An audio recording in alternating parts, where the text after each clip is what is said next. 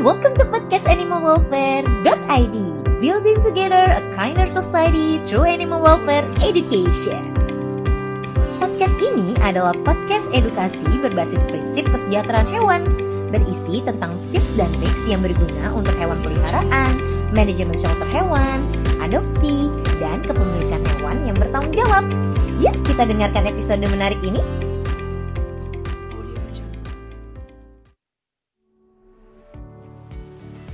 Boleh izin ada pertanyaan pertama dok. Uh, dok, uh, P3K apa yang diperlukan jika ada bencana rata-rata anabul biasanya perlu apa ya dok? Jadi mungkin kayak uh, ini ambil kasus yang di kemarin-kemarin juga kan di Cianjur, di mana di Bali sempat ada banjir gitu ya. Uh, itu mungkin apa yang perlu uh, disiapkan gitu jika ada bencana untuk uh, membantu anabul? Oh, kalau di manajemen bencana untuk emergency relief untuk hewan ya yang kita kami tahu uh, dan kami pelajari adalah kita nggak misahkan gitu P3 ke manusia dan P3 ke hewan satu aja. Tuh, jadi nggak perlu bawa oh, untuk hewan sendiri, anjing uh, misalnya manusia sendiri nggak. Kita jadikan satu. Jadi P3 ke hewan dan P3 ke manusia basically juga sama. Yang paling ekstra ada ekstra yaitu kayak leash, uh, kennel, kennel box, uh, lalu juga uh, makanan makanannya mereka makanan kau jadi uh, yang tidak sulit untuk teman-teman bagikan. Jadi makanan kering dan makanan kaleng itu ada. Ya, intinya itu aja. Jadi kalau P3K-nya sama dengan P3K manusia kalau saat bencana. Jadi nggak perlu pikirkan oh aku harus bawa yang ini harus bawa yang ini. Nggak perlu. Gitu. Kalau misalnya itu hewannya uh, hewan kita sendiri ya kita untuk siapkan untuk hewan kita pribadi.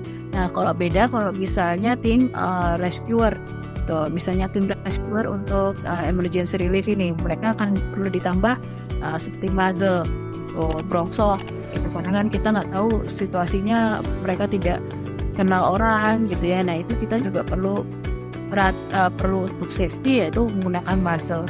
Uh, tapi tapi seperti yang tadi saya sebutkan itu yang harus kita siapkan. In, uh, di extra list uh, terus kernel kalau ada kernel box uh, terus makanan mereka. Makanan kering atau makanan kaleng. Mungkin itu juga yang perlu disiapkan di kan sekarang udah ada uh, pendidikan atau uh, anjuran untuk menyiapkan uh, ini ya tas siap siaga bencana gitu ya. Mungkin itu jadi salah satu yang perlu dimasukkan ke dalam tas itu ya dok.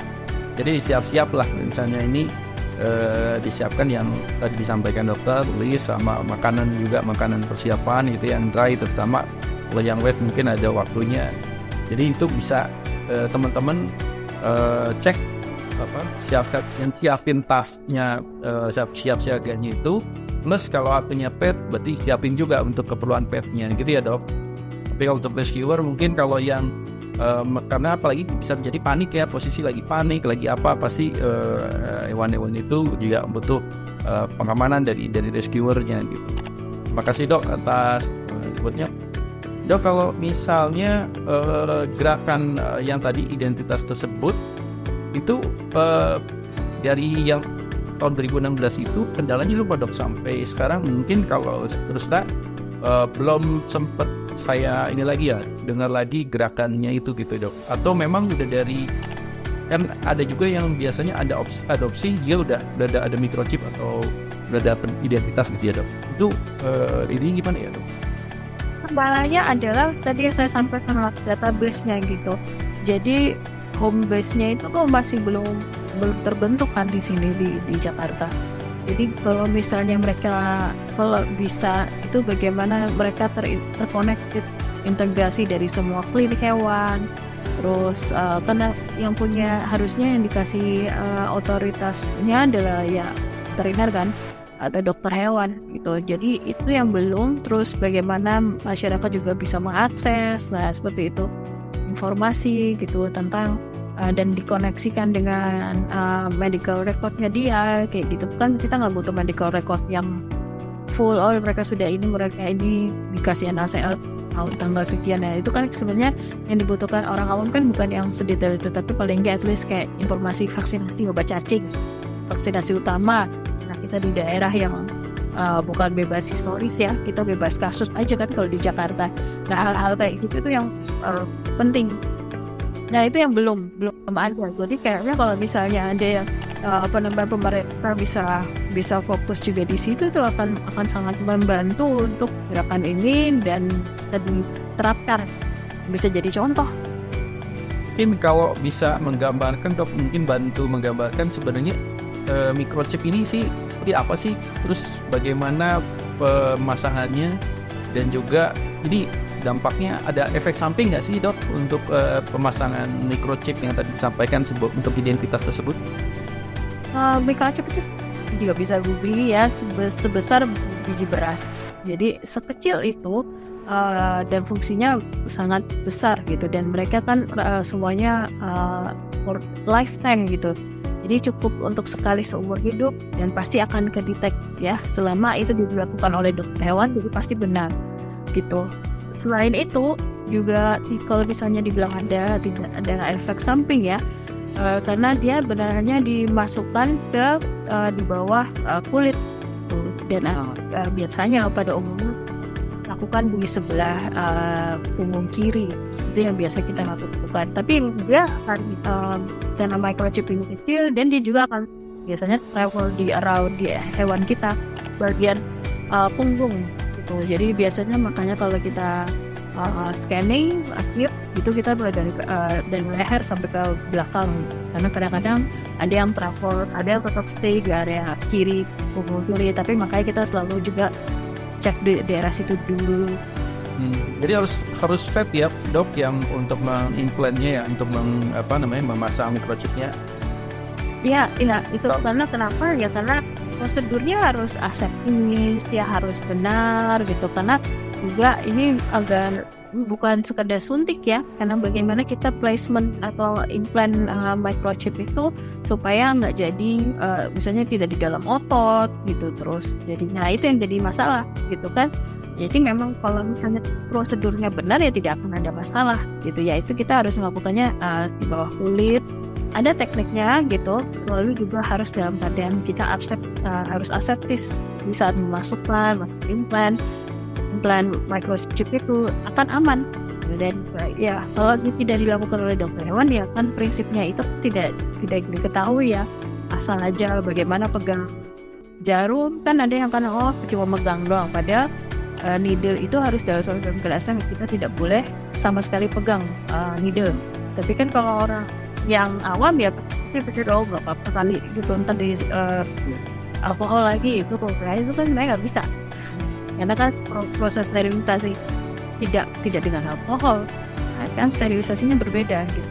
Nggak boleh pegang karena harus dalam keadaan asli lalu areanya juga harus dibersihkan didesinfektan dengan dengan alkohol. Tapi bukan cuma sekedar semprot terus itu langsung dimasukkan kan nggak? Harus bersih gitu. Jadi sama aja kalau nggak apa kotoran jadinya kontaminasi silang. Itu itu yang jadinya akan punya banyak efek samping kalau tidak dilakukan oleh dokter hewan. Ya. Jadi emang kalau menyuntik itu ya harus punya SIM ya surat izin menyuntik ya dok. Ya itu harus jadi dokter dulu gitu ya. Benar terus jadi teman-teman kalau mau temennya atau ada yang kenalan gitu ya mau menyuntik ya kalau bisa eh, diingatkan eh, harus balik lagi ke dokter ya karena uh, tadi harus punya SIM surat izin menyuntik tadi. Karena ada ada tahapannya SOP-nya gitu ya. Uh, ya harus tahap-tahap yang harus dilakukan dan itu harus kalau tidak akan yang itulah yang membuat efek samping ya dok. Bukan daripada si microchipnya tetapi mungkin dari proses pentahapan dari uh, apa pemberian microchipnya itu yang bikin jadi ada ada efek samping ya dok. Ya. Iya seperti itu Wah, terima kasih banyak dok. Jadi teman-teman uh, microchip itu aman dan juga bisa uh, membantu juga bagian daripada solusi yang sustainable untuk menjaga hewan itu tracingnya di mana ada tadi saya hilang kalau segala macam ya. Uh, kebetulan kan kemarin tuh saya lihat ada mulai banyak itu lagi tuh marak-marak ya tadi ya. Ya sampai dokter sampaikan buang kucing itu ya. Akhirnya ya dan nanti ada datang lagi yang uh, apa namanya kucing lain gitu ya. Dan tapi kalau itu jadi seperti kayak memindahkan per, apa, persoalan ke tempat lain aja gitu ya dok? Benar ya tadi tadi saya sampaikan gitu karena itu bukan siklusnya adalah mereka akan di replace sama kucing lain gitu. Jadi ya yang yang harus disampaikan ya satu misalnya kalau memang uh, karena kasusnya overpopulasi, jadi dia harus uh, kontrol populasinya dengan sterilisasi. Uh, dan itu kan bisa bekerja sama ya dengan berbagai macam uh, NGO yang memiliki program sterilisasi dan uh, kan tidak hanya Jaan tuh banyak banyak juga terus juga bisa berkoordinasi dengan puskeswan terdekat gitu. Bagaimana nih ya, kita bisa sama-sama. Maksudnya endless uh, opportunities gitu di sana untuk untuk melakukan program sterilisasi ya untuk hewan-hewan stray gitu. Uh, dan konsultasikan aja dengan teman-teman LSM gitu ya dan juga uh, tim dinas gitu misalnya puskeswan terdekat gitu untuk bagaimana uh, bisa menggalang ini kegiatan ini lalu dengan uh, vaksinasi yang terutama untuk uh, hewan-hewan stray itu ya buat lebih baik gitu. Terus uh, kalau memang ada yang bisa di apa diadopsi ya diadopsi. Nah seperti itu. Jadi materi-materi yang uh, dokter sampaikan itu kan kalau misalnya ini bisa disebarkan luaskan itu kan sangat baik ya dok. Itu kalau nggak salah di, ada di dalam semua di animal welfare underscore ID itu ya dok Ya benar, jadi kita punya program Animal Welfare ID atau Animal Welfare Indonesia. Kalau mau sangat up, uh, update-nya gitu bisa di follow di Instagram Animal Welfare underscore ID atau kalau mau langsung visit websitenya uh, bisa di animalwelfare.id gitu. Terus kita ada YouTube, kita ada podcast juga. Dan tujuan besarnya adalah bagaimana kita ngasih edukasi dengan sains, dengan data, uh, data faktual yang mendukung informasi-informasi tersebut tapi di kita coba sederhanakan informasinya. Gitu misalnya kita buatkan dalam infografik atau kita buatkan dalam podcast atau video-video ilustrasi benar-benar sederhana supaya masyarakat lebih mudah memahami gitu informasi informasi-informasi itu jadi bukan dengan bahasa yang sulit gitu nah itu, itu itu tujuan besar kami bagaimana kita bisa menerjemahkan data-data sains itu scientific itu yang berkaitan dengan animal welfare untuk uh, masyarakat umum gitu. Jadi kayak kemarin kita sekarang lagi fokus topiknya ada di bagaimana uh, hewan itu dipelihara baik ya. Jadi yang pemeliharaan tanggung jawab khususnya kasus kita pengen sorot kasus di barking. Nah itu kita uh, tim Animal Welfare ID, tim researchnya uh, mencari science uh, scientific jurnalnya gitu. Terus uh, position statement dari lembaga-lembaga uh, internasional dan nasional gitu. Uh, lalu dibuatkan infografisnya gitu. Kenapa sih begini? Ap apa yang harus dilakukan gitu? Apakah di boarding itu uh, human procedure gitu. Kan enggak gitu ya. Kalau kita ya itu sangat against itu karena it's not fair uh, practice for the the dog gitu. Karena kan problem utamanya bukan masalah dia menggonggong kenapa dia bisa excessive barking? Problemnya adalah ya kita butuh training gitu. Itu masalah behavior. Behavior karena harus butuh training. How to, how to train the dogs gitu. nggak bisa sendiri. Saya juga punya masalah seperti itu kan. Saya adopsi dua ekor husky nih. Nah itu kan nggak bisa handle kalau misalnya dengan kemampuan saya sendiri. Makanya saya konsultasi sama dog behaviorist, dog trainer gitu untuk tahu bagaimana ya kita bisa living in harmony with our pets gitu with our dogs especially kan. Itu kan sulit ya. Nah, tapi ya kita bagaimana bisa memodifikasi uh, behaviornya sesuai dengan uh, lifestyle kita. Karena lifestyle individu kan masing-masing berbeda gitu. Nah itu itu yang perlu. Kita ya sebagai uh, parentsnya harus humble it ya mengakui bahwa oh ya saya nggak ngerti nih caranya gitu. Dan seek for help gitu. Jangan kalau nggak ngerti caranya habis itu ya udah give up aja. Nah gitu kan nggak fair? Ya kebetulan kemarin juga di salah satu komentar di uh, kontennya buku gitu jadi ada masukan gimana kalau uh, konten-konten uh, mengenai animal welfare itu masuk ke dalam kurikulum uh, sekolah gitu dok. Jadi audiensnya juga ternyata buku first itu peduli bahwa ini mungkin jadi materi di dalam sekolah dan nanti bisa anak-anak gitu ya dari mungkin dari tingkat dasar atau mungkin dari tingkat level yang lebih uh, awal lagi gitu ya dari TK gitu udah belajar mengenai animal welfare. Dan kalau tadi disampaikan ada infografis itu pastinya akan jadi memudahkan ya dok untuk uh, mereka. Itu bisa dipakai di sekolah nggak dok kalau misalnya yang tadi yang disampaikan? Itu kan ada infografis segala macam gitu dok. Iya itu ada. Dan semuanya kita sudah uh, di Animal Welfare ID itu semua ada. Jadi kita sudah buatkan silabus dari TK sampai SMA.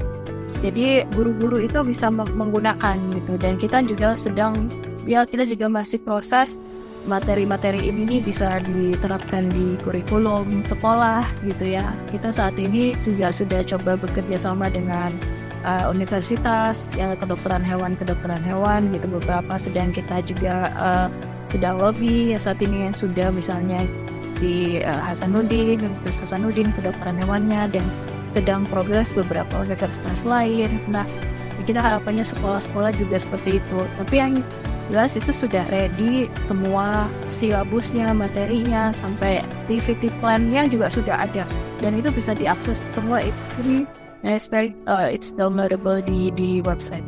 Keren keren. Jadi teman-teman bisa download dan bisa bisa cek lagi ya websitenya Animal Welfare underscore ID. Itu informasi-informasi pasti akan sangat bermanfaat bagi uh, pecinta hewan maupun bagi pendidik tadi. Jadi bisa uh, dipakai digunakan untuk menjadi materi uh, diberikan kepada anak didik-didiknya. Dok, ini ada pertanyaan dok terkait dengan biaya nih dok. Apakah bisa share untuk biaya microchipnya atau uh, pemasangannya ya? Dan kalau sterilisasinya juga gitu, biaya sterilisasi kira-kira kisaran berapa sih yang perlu disiapkan untuk uh, pet owner gitu dok?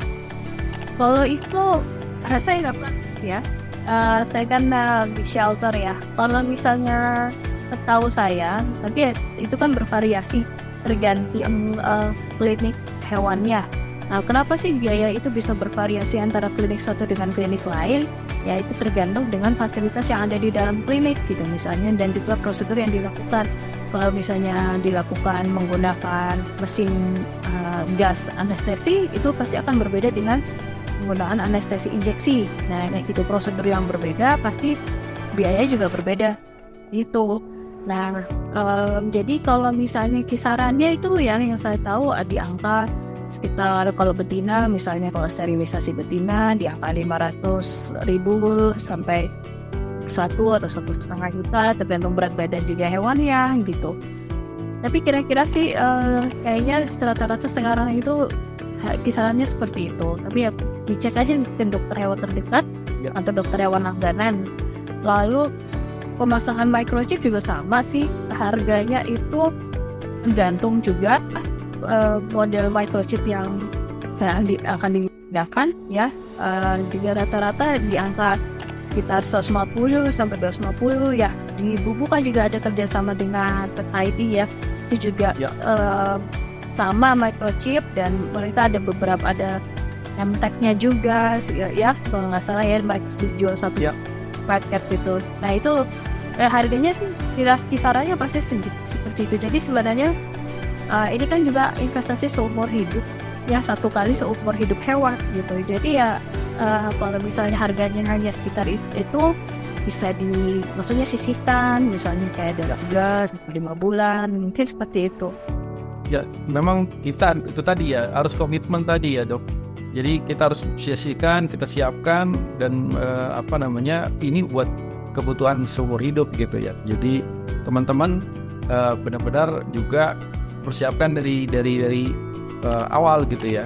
Untuk dari tiap komitmennya adalah mensejahterakan dan juga itu tadi identitasnya jangan lupa gitu kebetulan memang bubu bersama dengan Pets ID uh, kita ada uh, menyediakan microchip yang sudah ada color tag-nya, ada name yang bisa membantu uh, apa namanya baik dokter ataupun uh, dari uh, pemiliknya memudahkan untuk mendeteksi atau membaca daripada identitasnya sama rekam medis tadi.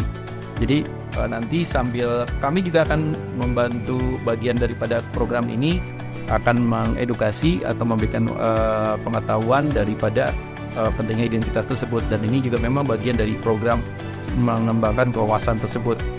Jadi ini menurut saya memang makanya kami Bubu mengangkat uh, topik ini di pagi ini dan mudah-mudahan teman-teman juga lebih aware terhadap identitas ya, identitas uh, hewan gitu. uh, mau tanya terkait ini dok. Kalau dari pemerintah sendiri itu ada nggak ya misalnya program yang bersama untuk uh, sterilisasi ataupun uh, terkait dengan microchipnya sendiri ada subsidi atau ini nggak gitu? Sebenarnya kalau sterilisasi tergantung juga wilayahnya ya. Yang saya tahu juga ada puskesmas-puskesmas di Jakarta yang memang punya program um, sterilisasi subsidi dan bahkan gratis. Dan juga klinik-klinik hewan juga banyak yang menawarkan program itu. Misalnya kayak dalam beberapa bulan sekali mereka melakukan uh, pemberian sterilisasi, kuota sterilisasi gratis gitu. Terus dan saat ini sampai saat ini, jadi kalau di shelter tidak memiliki kewajiban untuk melakukan microchip, yang menjadi kewajiban adalah pemilik hewan dan di uh, breeders. Nah, kalau di shelter yang akan menjadi kewajiban adalah saat hewannya teradopsi dan itu ada tanggung jawab atau si adopter itu. Nah, itu sih. Baik, baik.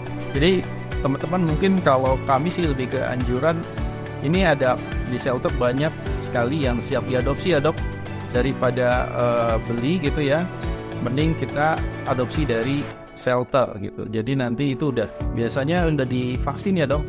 Dan juga kan uh, adopsi itu kan hampir semua juga tidak berbayar ya itu yang dibutuhkan adalah uh, ya kita ambil contoh dari kita kan berbicara dari shelter jaan ya. Kalau di shelter kita kan memang tidak ada uh, biaya kebutuhan biaya. Tapi memang yang kita butuhkan adalah komitmen uh, pemeliharaan dan ada kesepakatan boleh kami untuk melakukan uh, pengecek pengecekan dan butuh informasi mengenai itu. Dan ada beberapa pernyataan bahwa hewan yang diadopsi tidak boleh dipindahkan kalau ada masalah harus dikembalikan ke shelter jadi kayak kita kasih waktu sampai misalnya 2 sampai 3 bulan ya. Tapi biasanya dalam 2 sampai 3 minggu kita bisa ngelihat gitu apakah uh, hewannya get along with other dogs di sana atau cats di sana atau sama family member di sana. Kalau memang enggak ya kita bisa ambil. Berapa dok misalnya eh, dokumen apa yang perlu disiapkan untuk dari misalnya uh, mau adopsi dari Jaan gitu dok? Kalau dokumen sebenarnya uh, isi kuesioner aja. Lalu yang paling penting adalah nanti kami akan melakukan survei, home survey gitu. Jadi kita akan interview orang yang ada di uh, rumah tersebut. Kita terus juga tetangga kita uh, survei juga gitu uh, lalu juga lihat situasi rumahnya gitu misalnya kayak mereka request Labrador gitu tapi rumahnya tidak memungkinkan misalnya uh, tidak ada apa pagar seperti itu nah itu tuh yang kita nggak akan jadi konsiderasi dan kita akan diskusi misalnya kayak gitu perbandingan antara uh, yang adopsi sama yang uh, diadopsi kira-kira berapa tuh kalau di Jaan? Kebayangnya pasti lebih banyak yang masuk kerjaan dibandingkan yang diadopsi ya. Kalau sebenarnya ya memang masih seperti itu, tapi kalau kami kan uh, punya prosedur. Kalau misalnya uh, kita kan ada kapasitas maksimum, gitu. misalnya kapasitas maksimum kami kan 100 nih. Jadi kalau misalnya di atas itu sudah tidak bisa, gitu. Jadi ditunggu harus ada yang diadopsi, baru bisa masuk gitu jadi makanya kita selalu juga promote saat uh, teman-teman mau mengadopsi artinya teman-teman nggak cuma menyelamatkan satu anjing teman-teman menyelamatkan dua anjing begitu satu di begitu dia diadopsi kita bisa menyelamatkan satu ekor lagi. Satu ekor lagi bisa that's why kita menyelamatkan dua ekor anjing sekaligus saat kita mengadopsi. Jadi lebih impactful ya dok kalau diadopsi ya dibandingkan uh, apa uh, beli ya. Bisa apa namanya supaya bisa di uh, dari yang di uh, shelter diadopsi dan nanti bisa masuk lagi yang bisa dibantu oleh uh, shelter gitu. Uh, jadi teman-teman itu penting banget nih yang jadi mungkin ini jadi salah satu poin poin salah poin penting yang perlu di highlight teman-teman nih. Jadi menyelamatkan satu, tetapi sebenarnya ada lagi yang diselamatkan dengan bisa masuknya ke dalam shelter karena mungkin kalau misalnya tadi ada maksimu supaya menjaga kesejahteraan itu sendiri ya dok. Supaya kalau misalnya banyak mungkin jadi eh, sejahtanya berkurang karena over kapasitas juga di di shelter ya dok jadi semuanya itu kan saling berkaitan ya. Gitu. Jadi sumber daya manusia hewan itu juga sama berkaitan. Kalau misalnya overpopulasi yang ada akan overwork dari si caretakersnya gitu. Yang tim tim shelternya. Lalu mereka akan burn out lalu mereka overwhelming dan dan juga itu, itu di segi manusianya. Lalu segi hewannya mereka nggak punya space gitu nggak punya space karena mereka ini kan hewan-hewan sosial yang memang individu punya butuh space. Mereka akan claiming space. Nah kalau mereka space yang nggak ada akhirnya mereka jadi berantem. Sampai ada yang mati gitu. Terus akan banyak. Say kita bayangin aja kalau misalnya rumah eh, apa namanya ruangan 2 kali 2 meter itu mungkin satu orang tinggal di dalam kamar itu masih oke. Okay. dua sudah compromise. Bayangin dua kali dua diisi 10 orang tinggal di dalam kamar itu. Untuk satu jam aja. Gimana rasanya?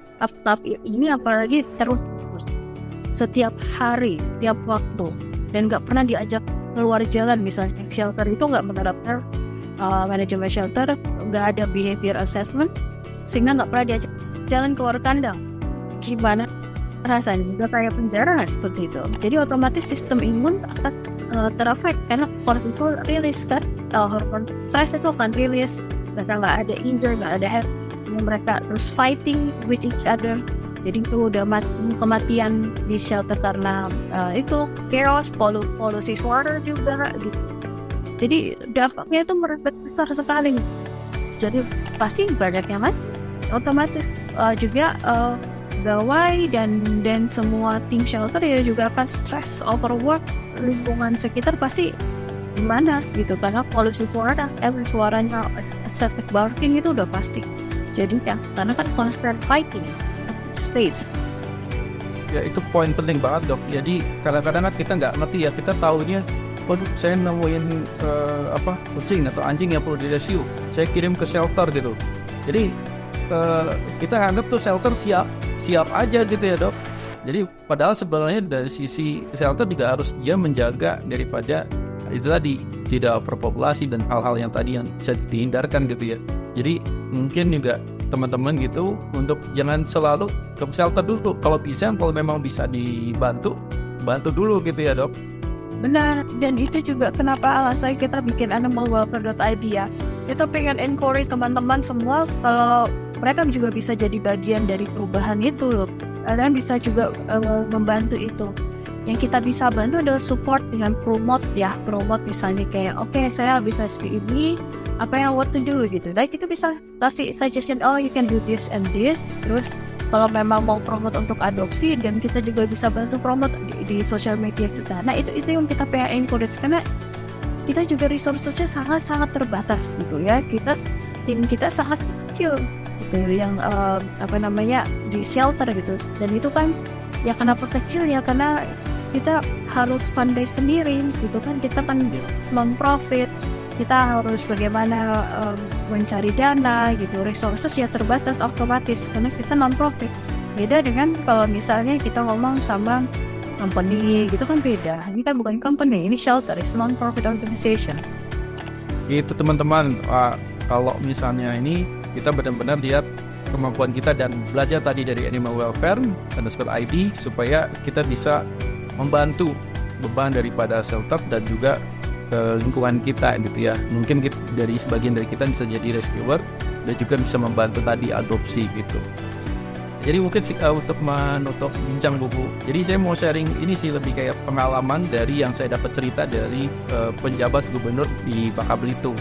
Jadi beliau itu merescue hewan yang kena banjir gitu kucing yang kena banjir akhirnya diadopsi di di, di rumahnya gitu.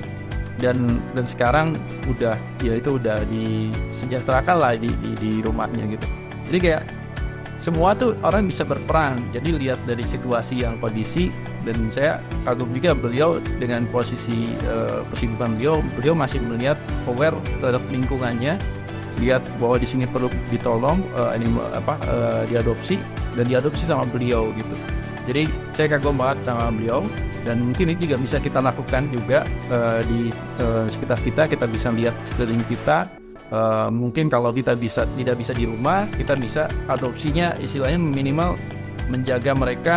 Itu tadi ya mungkin bisa didaftarkan untuk disterilisasi gitu ya ya dok di, di daerahnya gitu. Mungkin uh, Karang Taruna kali ya. Mungkin Karang Taruna bikin uh, apa melaporkan kepada daerahnya sekitar untuk melakukan uh, sterilisasi gitu. Dan juga mungkin street feeding gitu ya. Itu sih kalau yang kebayangnya saya. Mungkin kalau dokter ada uh, closing statement? Ya mungkin closing statement dari kami adalah yaitu jadilah pemilik hewan yang bertanggung jawab. Karena baik buruknya nasib hewan peliharaan kita ya ada di tangan kita gitu. Dan uh, jadi bagian yang untuk berdampak gitu sama-sama. Kita bisa jadi bagian dari perubahan itu sama-sama. Karena kan kewajiban untuk ini bukan kewajiban shelter saja. Ya, kita semua masyarakat ya kalau kita ngomong di Indonesia ya kita masyarakat Indonesia yang punya tanggung jawab sama-sama. Yuk kita uh, bantu sama-sama. Jadi jangan misalnya kayak menyalahkan oh ini begini oh shelter A begini shelter B begini. Kalau misalnya kita memang melihat sesuatu yang harus dibantu ya harus kita turun tangan gitu. Kan apalagi kita yang melihat situasinya ya turun tangan lalu kita minta bantuan misalnya assistance gitu ya kayak oh guidance siapa? Nah seperti itu. Jadi jangan menyalahkan tapi justru malah ayo kita bantu uh, semua non profit NGOs shelter gitu. Ya kita bisa sama-sama. Dan satu orang bisa berbuat banyak. Nice closing statement dok.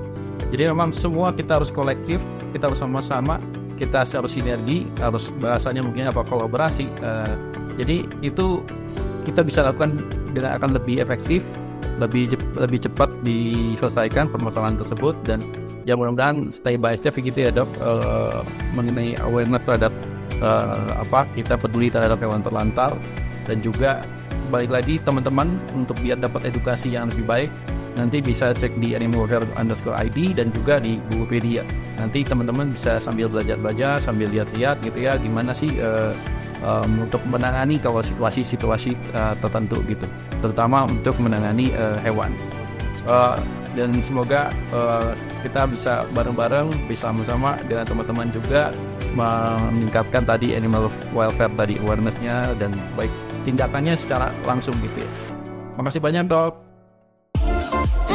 Thank you for listening to podcast animalwelfare.id. Semua informasi ini dapat diakses di website animalwelfare.id. Jangan lupa subscribe, like, dan share ya. See you in the next episode.